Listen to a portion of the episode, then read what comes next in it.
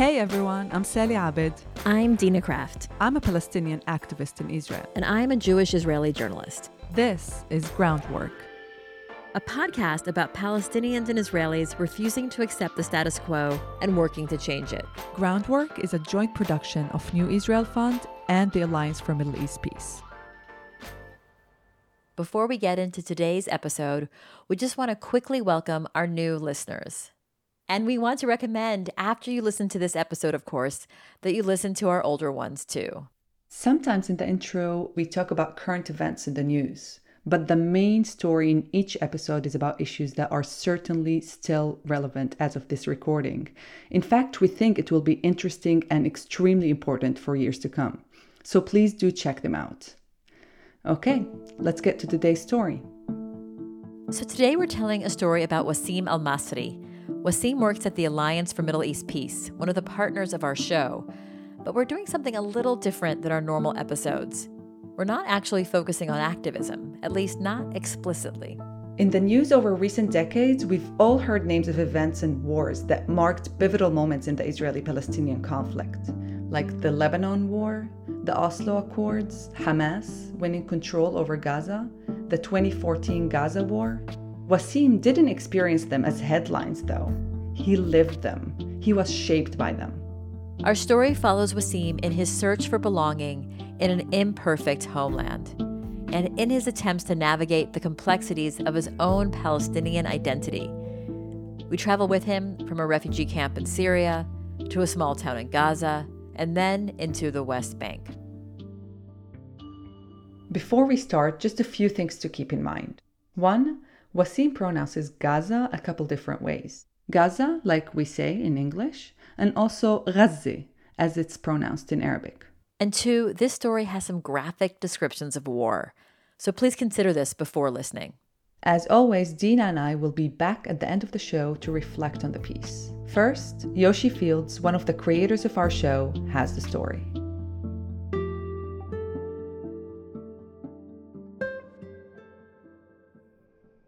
My name is Wasim Al Masri. I am 40 years old. I'm a third generation refugee. Wasim grew up knowing Gaza only from stories and photographs. He grew up in a refugee camp in Syria. I remember first time I met my granddad. He came to Syria. He used to bring this album, you know, and just look at the photos. Wasim was about seven at the time. In his grandfather's book, there were pictures of the Mediterranean Sea, of the city, of the lemon trees, the orange trees. And there were photos his grandfather showed him of his cousins, his uncles and aunts, people he didn't know. In the camp, he had no family other than his parents and siblings. But on the pages were countless smiling faces, faces that looked a lot like his. Almost 200 miles away was a land near the sea where much of his family lived, a place his father always told him they belonged. But Wasim had no reason to think he'd ever see it for himself. Politics and war have always drastically shaped the contours of Wasim's life, even before he was born. That's how he ended up in Syria. His family history is complicated, but in short, it starts with his grandfather, who was displaced from his village during the 1948 war between Israel and its Arab neighbors. He ended up in northern Gaza. Years later, Wasim's father got a job in Lebanon. That's where Wasim was born, Lebanon, 1982. Then, that same year, Israel invaded Lebanon. Wasim's parents, looking for a safe place to raise their family, wanted to return to Gaza, but it wasn't an option. They didn't have the proper documentation Israel required. Instead, they fled to a refugee camp in Syria. The Yarmouk refugee camp. A smaller section of it actually called Palestine refugee camp. It's just a very crammed uh, buildings, narrow streets. For Wasim, it wasn't all bad. He remembers playing chess with his dad, watching cartoons with friends, and walking through the streets. There's a lot of street vendors. I loved street vendors back then, um, especially ones who sold beans. Yeah, I ate too much beans. This was where Wasim spent most of his childhood, eating beans and watching TV with the children of other refugees. And this is where his grandfather visited them, all the way from Gaza, with his big photo album. those pictures were precious to him. They were how Wasim would know where his people came from. The camp wasn't ever home, and his parents didn't see a future there. Still, Gaza, where most of his family lived, was occupied by Israel, who they saw as the enemy. Did you know, okay, we're gonna leave here at some point? I was surrounded by a lot of refugee kids. I never thought, you know, some point we're gonna go back to Gaza. You're not in a position as a refugee to make a lot of choices, right? This is what you're given. But that all changed when Wasim was 12. He remembers seeing his mom get off the phone, disoriented, and tell him they were going to Gaza.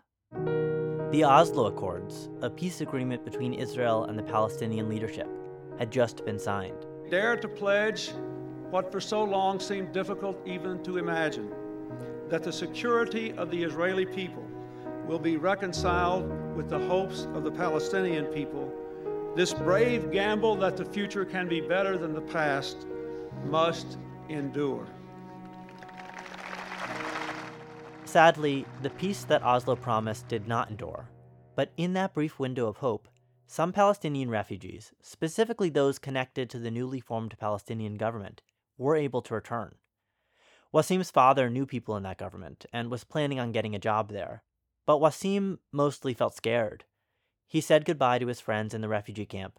None of them had gotten permission to go back, got into the van with his family, and started the long journey. Even though Wasim was geographically only a few hours' drive from Gaza, the family couldn't go through Israel.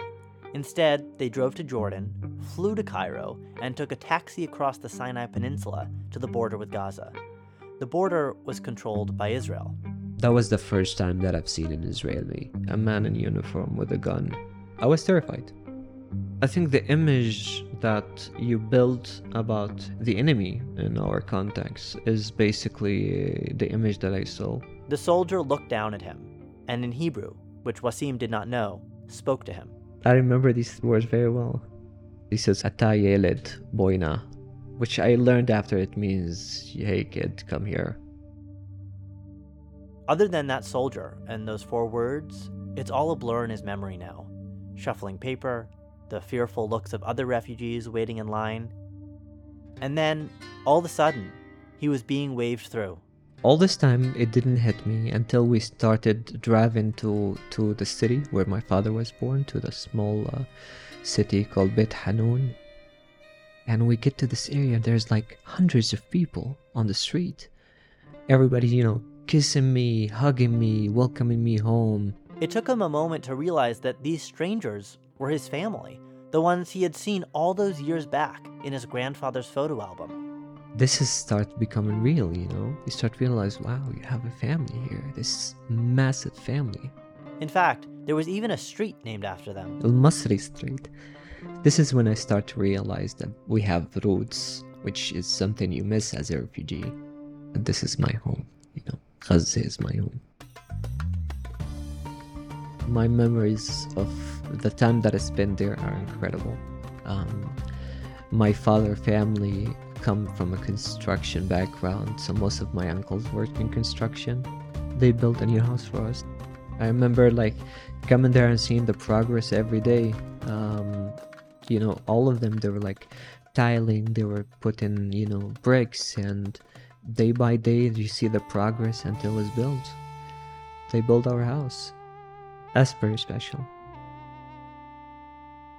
He quickly made friends.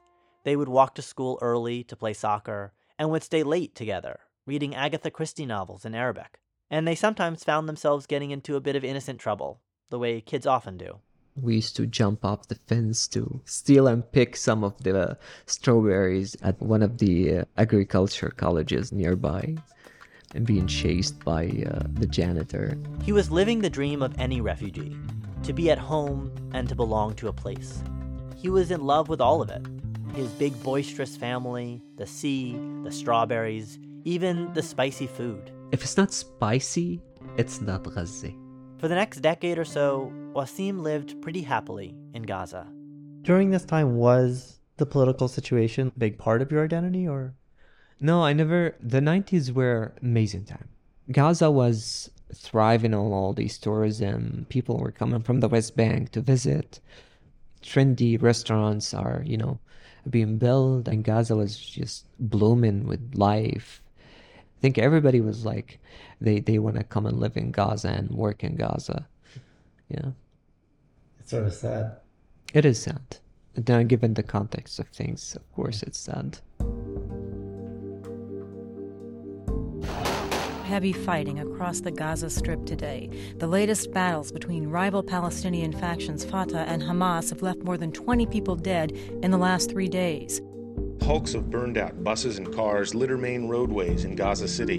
In 2006, Hamas, which Israel, the US, and many other countries considered a terrorist organization, won the democratic election over the longtime ruling party, Fatah. Instead of a peaceful changing of power, tensions between Hamas and Fatah deteriorated into violence. War was on the streets, where people using automatic weapons and shooting at each other. Wasim had a job at the Red Cross at the time. He was in love and had just gotten engaged, but wedding planning would have to wait. Everything would have to wait. My father back then worked in a very high position at the Palestinian intelligence. Wasim's father was a target of Hamas. He was working closely with the Fatah political party at the time. My dad took a bunker at the intelligence office in Gaza. With his dad hiding out, Wasim's family became targets. One of my uncles and two cousins were shot dead on the street by Hamas. I was running on the street with my little brother, who was like uh, eight years younger than me, um, and just jumping from one house to another, trying to hide. His fiance's family ended up taking him and his brother in. They didn't go outside for a week. When things did calm down, they finally went home. But their house had been ransacked, probably by Hamas. A lot of my family stuff were just all over the street. Family photos, my old Game Boy, you know, a few books, some of my clothes. He was home, but everything around him had changed. Gaza had changed. It was scary because a lot of young people, Fatah supporters, they were shot in their legs. And what I remember is that because of how many individuals were coming forward who lost a limb after that takeover, the Red Cross had to open an own department for prosthetics um, and bring experts from the outside for rehabilitation. Was quite uh, the scene. I mean, I, I don't know how to describe it, to be honest. All of Gaza was in shock, and Palestinian leadership had splintered.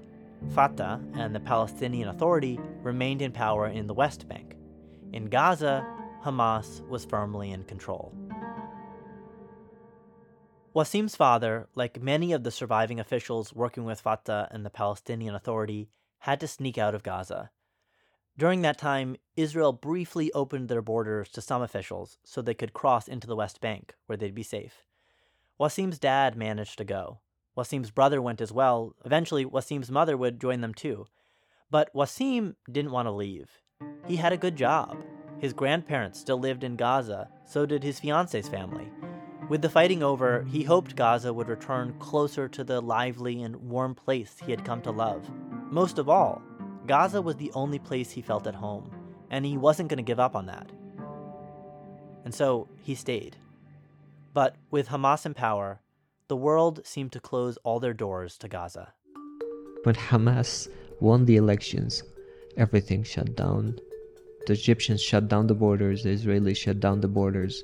Not that I agree with Hamas ideology, but the, the West keep preaching us about democracy, and when democracy happens, no, no one is happy with it.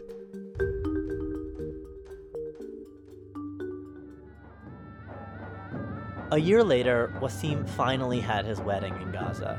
They rented out a small reception hall. But it was just as much a moment of mourning as a celebration, a reminder of who wasn't there, like most of his immediate family, now in the West Bank, or his cousins and uncle who had been killed in the fighting. And even a wedding was not immune to the kinds of shortages that everyone in Gaza had been suffering through since Hamas came to power. On my wedding day, there was no fuel. I paid so much money for like 10 liters or 20 liters of fuel so I could cruise in my car, you know, uh, with my wife by the beach on our wedding day. It cost me like a small fortune. It was pretty sad wedding in, in the standards of Gaza. And I didn't have one of these large parties where my friends and I danced on the street. Um, but it was a wedding. Despite the tragedies of the past year, Wasim was still hopeful. His wife became pregnant, and a year after the wedding, they welcomed a baby girl, Yumna. Wasim and his wife had spent the pregnancy dreaming of her arrival, imagining walking together with their new baby along the seashore and showing her the street with her namesake. But they wouldn't even have three days of family life before war would strike. Israel has launched its bloodiest attack on the Gaza Strip in decades in retaliation for rocket fire from the Hamas controlled territory. Gaza's been bombarded by Israeli airstrikes, killing over I think the war people. changed everything. What happened? Do you mind if I take a two minute break? Just a smoke? That's- I need a of smoke. course, of course. I'll use the well deserved smoke break to just give a little context. It's the single bloodiest 24 hours since the occupation began over 40 years ago. The war Wasim is talking about is known as Operation Cast Lead to most Jewish Israelis and as the Gaza Massacre for much of the Arab world. It started at the end of 2008 and lasted about three weeks. The conflict resulted in around 1,500 Palestinian deaths and 13 Israeli deaths. The Israeli government claimed the bombardment was to protect their country from rocket fire that Hamas had been firing into Israel and to stop weapons smuggling. Wasim's daughter, Yumna, was born just before the war.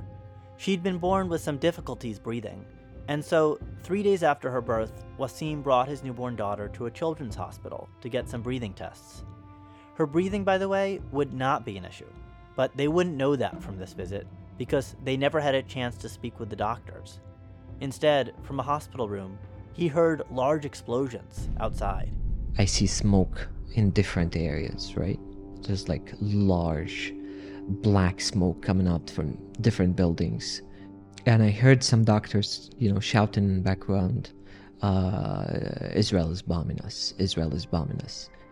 And my first instinct was to grab my kid and run. He unplugged his newborn daughter from the breathing test machine and ran with her in his arms out of the hospital.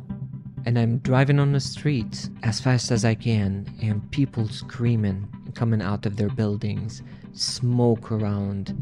It felt like one of the scenes I seen in an American movie, and I'm just driving as fast as I can to get to my apartment. I literally jumped up the stairs because there was no electricity and the elevator was broke. And my wife was just terrified. She was on, on the ground and crying and just shaking so hard. And she was bleeding because, you know, post very difficult labor. And that was when, when it hit me that the war started. Because Wasim worked for the Red Cross, the war meant he was working overtime, documenting what was happening on the ground. I remember I used to turn my phone on just to look at the face of Yumna for a few moments um, after she went to bed and go back to work. In the mornings, as he drank his usual cup of coffee, he would look out the window of his kitchen. The sunrise would be scarred by smoke and shooting lights. It looks like fireworks. It used to go up in the air, you know, uh, like white smoke, and it just goes down. Those were phosphoric bombs. So the Israeli were bombing for weeks. All through this war, I'd never seen the Israeli soldiers. It just was this force, this um, divine force that is, for some reason, I felt is punching us. The questions was like, why isn't anyone doing anything about it? Like, are we alone? Are we forgotten? Uh, are we are we left behind? But there was no time to reflect. In the days after the war, he was busy with the Red Cross, investigating possible war crimes by Israel, documenting what had become of his home. One of the cases that I took is the case of the Shajaiya school. Just a warning here this part is particularly graphic. There was a story of this family who were hiding in one room. The building was bombed, and the room where the family was hiding sustained massive damage. The entire wall collapsed on on all the family members and they all died on the spot. And there's bits of these kids on the walls. Little bits of the kids on the walls. You could tell. And I was I stood there in shock. You, you you're, you're not prepared for this. Nobody nobody tells you, oh, this is what human flesh look like on a wall, you know? There was a girl here on this corner and this is her flesh. I just stood there in shock for hours. I went back to the office to write a report, and I didn't know what to write. It just didn't make a sense to me. Gaza, that beautiful place that I grew up in, that used to be uh, the heart of of uh, of our culture, turned into this very dark place. Everybody was just silent most of the time.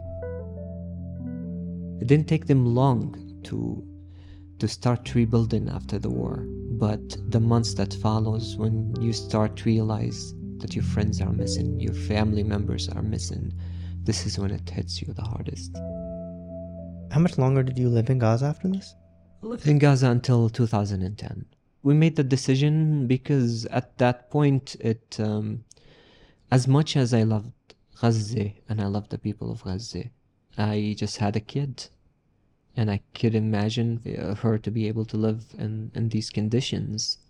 Um, it was all or nothing. You leave a life behind. My family from Beit Hanun, my wife's family who lived in Gaza, everybody, our house, our car, everything. We just left everything on and came to the West Bank.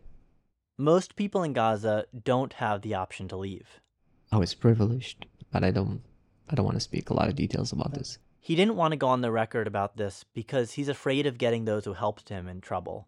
But suffice to say, Wasim was able to get his family out of Gaza, and they drove to Ramallah in the West Bank. The moment that I crossed Erez checkpoint, which is different, the air is different.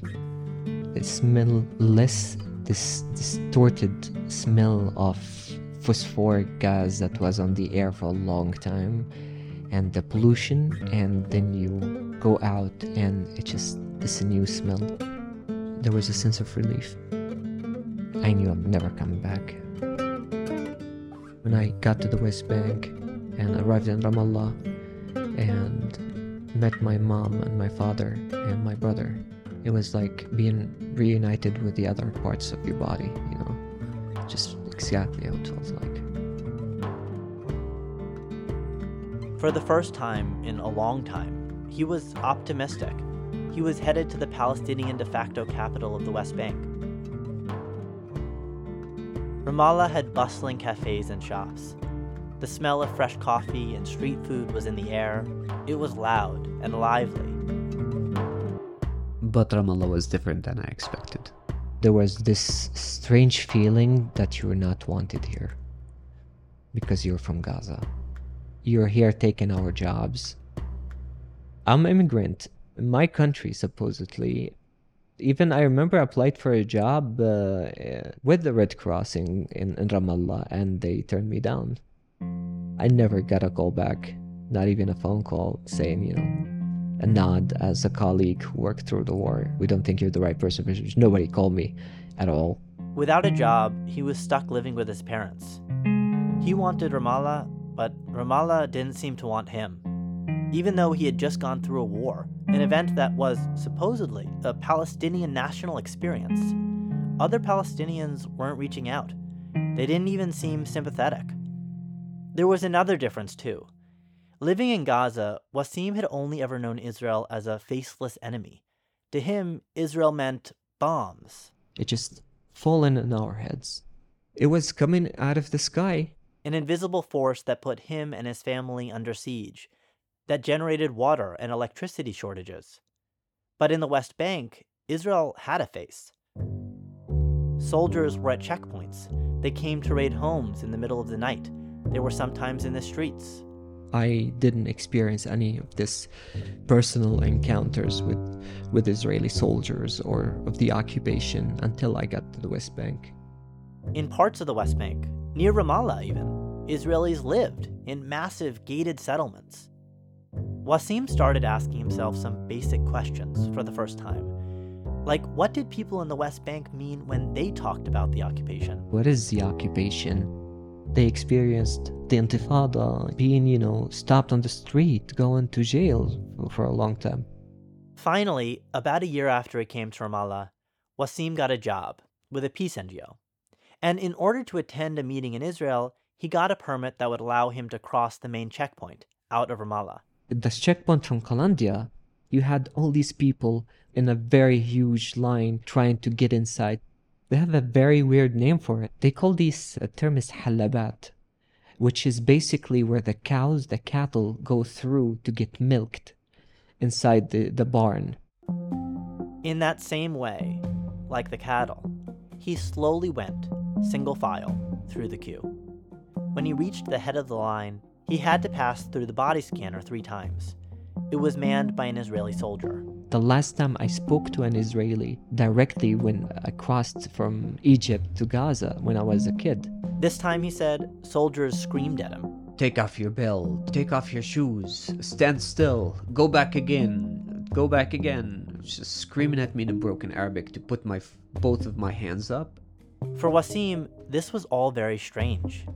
As he walked through, he felt disconnected.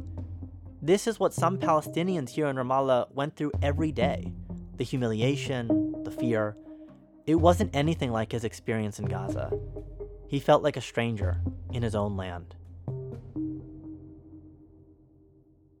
After three years of feeling like an outsider in Ramallah, Wasim took a trip that would start to change how he felt about belonging. Wasim visited Al Aqsa Mosque in Jerusalem. It's one of the holiest sites in Islam, Growing up, he had always imagined two things when he thought about being Palestinian. One, a future world map with the words State of Palestine on it. And two, the golden dome of the Al Aqsa Mosque compound. It's not just about religion. For Wasim and for many Palestinians, the mosque is symbolic, a symbol of Palestinian identity and self determination. But he had never gone. It was much harder for Palestinians in Gaza to get there than those in the West Bank, and even since coming to the West Bank, he had been busy trying to build a life and only rarely had a permit. First time I visited the Al Aqsa Mosque, although I'm not a very religious person in my nature, the moment that I walked inside the Al Aqsa Mosque, I fell in tears. Your feet touch that carpet, and then you look at the walls and this beautiful mosaicas on the windows. It just, it has a heavy presence. He looked around and saw Palestinians from all over. From Gaza, the West Bank, the Palestinian diaspora, Jerusalem. More than most, he knew how different their struggles were in each of these places. Yet here, in this place, they had all come together, side by side. It reminds you of things you've been missing, things that you want more of. He felt a link between all of them they all shared a lineage of struggle and longing for a better future. Later that day, for the first time in his life, he walked through the old city of Jerusalem. He wandered the narrow streets, touching the cold ancient stones of the buildings. And just like he had as a kid in the refugee camp, he went to the street vendors. They didn't have beans, Instead, they bought the bread that they make, lkak, a round bread with sesame on top. It was different from the food he had as a kid, different from the food even in Ramallah, but that difference didn't feel isolating. I wanted to soak this Palestinian culture that I've been missing as a refugee for a long time. There was this strong urge to learn more about my culture, about my identity as a Palestinian for the first time since he left Gaza, for that afternoon at least, he belonged.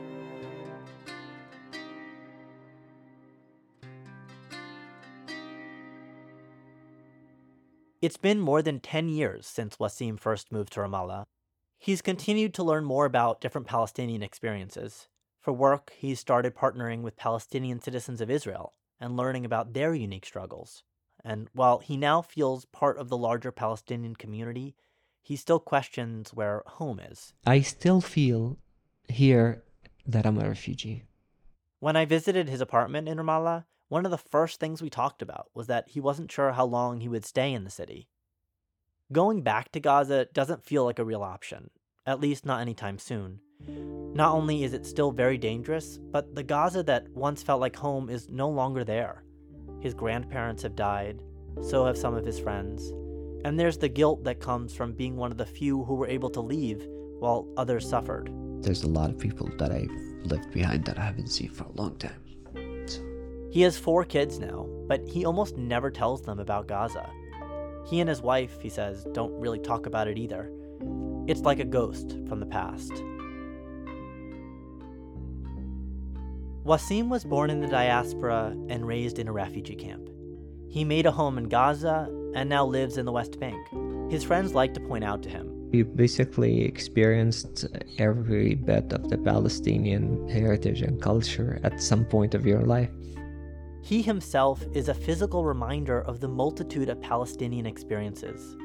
Sometimes that feels like belonging. Other times, it feels more like looking at pictures of relatives far away.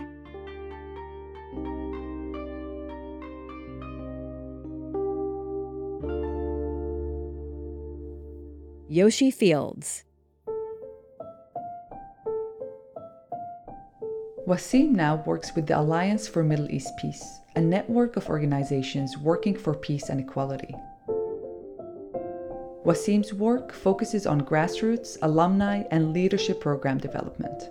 He advocates for the rights of Palestinian people, regardless of where they live. You can learn more about his work at allmep.org. So, hearing Wasim's story, my first thought was I hope more Jewish Israelis can hear his story. We are recording, it's May 2023 right now. We've just come out after another round of war and rocket fire and bombs between Gaza and Israel. It was just two weeks ago, I was rushing down to the bomb shelter with my family, as did many in Israel, while people in Gaza were rushing to the streets because they don't have a bomb shelter to go to. And we, as Israelis and Palestinians, we watch very different news channels. We see different images on social media. That means that for the majority of Jewish Israelis, they are not seeing or experiencing what's happening to people in Gaza. And I feel that part of the power of his story is letting us know what it's like to be in Gaza in those terrible, terrible moments. So for me, uh, listening to Wasim's story, it really hit me from a different angle. You know, as a Palestinian citizen of Israel, it took me a long time to come in peace with my Palestinian identity. I grew up, uh, you know, with a very high sense of otherness, but really, you know, I, I always felt like I didn't suffer enough, uh, you know, because I live in Israel. I don't live under occupation, uh, under military control. Uh, I didn't feel like I was legitimate to, to uh, you know, receive solidarity for Palestinian liberation or, or, or, you know, for the suffering of my people. And listening to Wasim's story now and really resonating with it as this bigger collective experience and collective identity of Palestinian. It really made me very grateful for Wasim and for Yoshi and, and for this episode, really, to be able to provide this kind of complex depth of uh, Palestinian identity, which is so different than mine, but is also part of me. Thank you so much for that perspective, because that's something I think I was not thinking about necessarily, you know, listening to this. Um, as a Jewish Israeli, but I think a lot of people listening to this will now realize like the myriad of identities of being Palestinian. And Wasim's story also made me think about the story of refugees, which is the story of my own family, my own family fleeing from from Europe, from the Nazis, um, and and also looking for a home and looking for a place. Okay, and that's our episode. We will be back in a couple of weeks with a new story so stay tuned.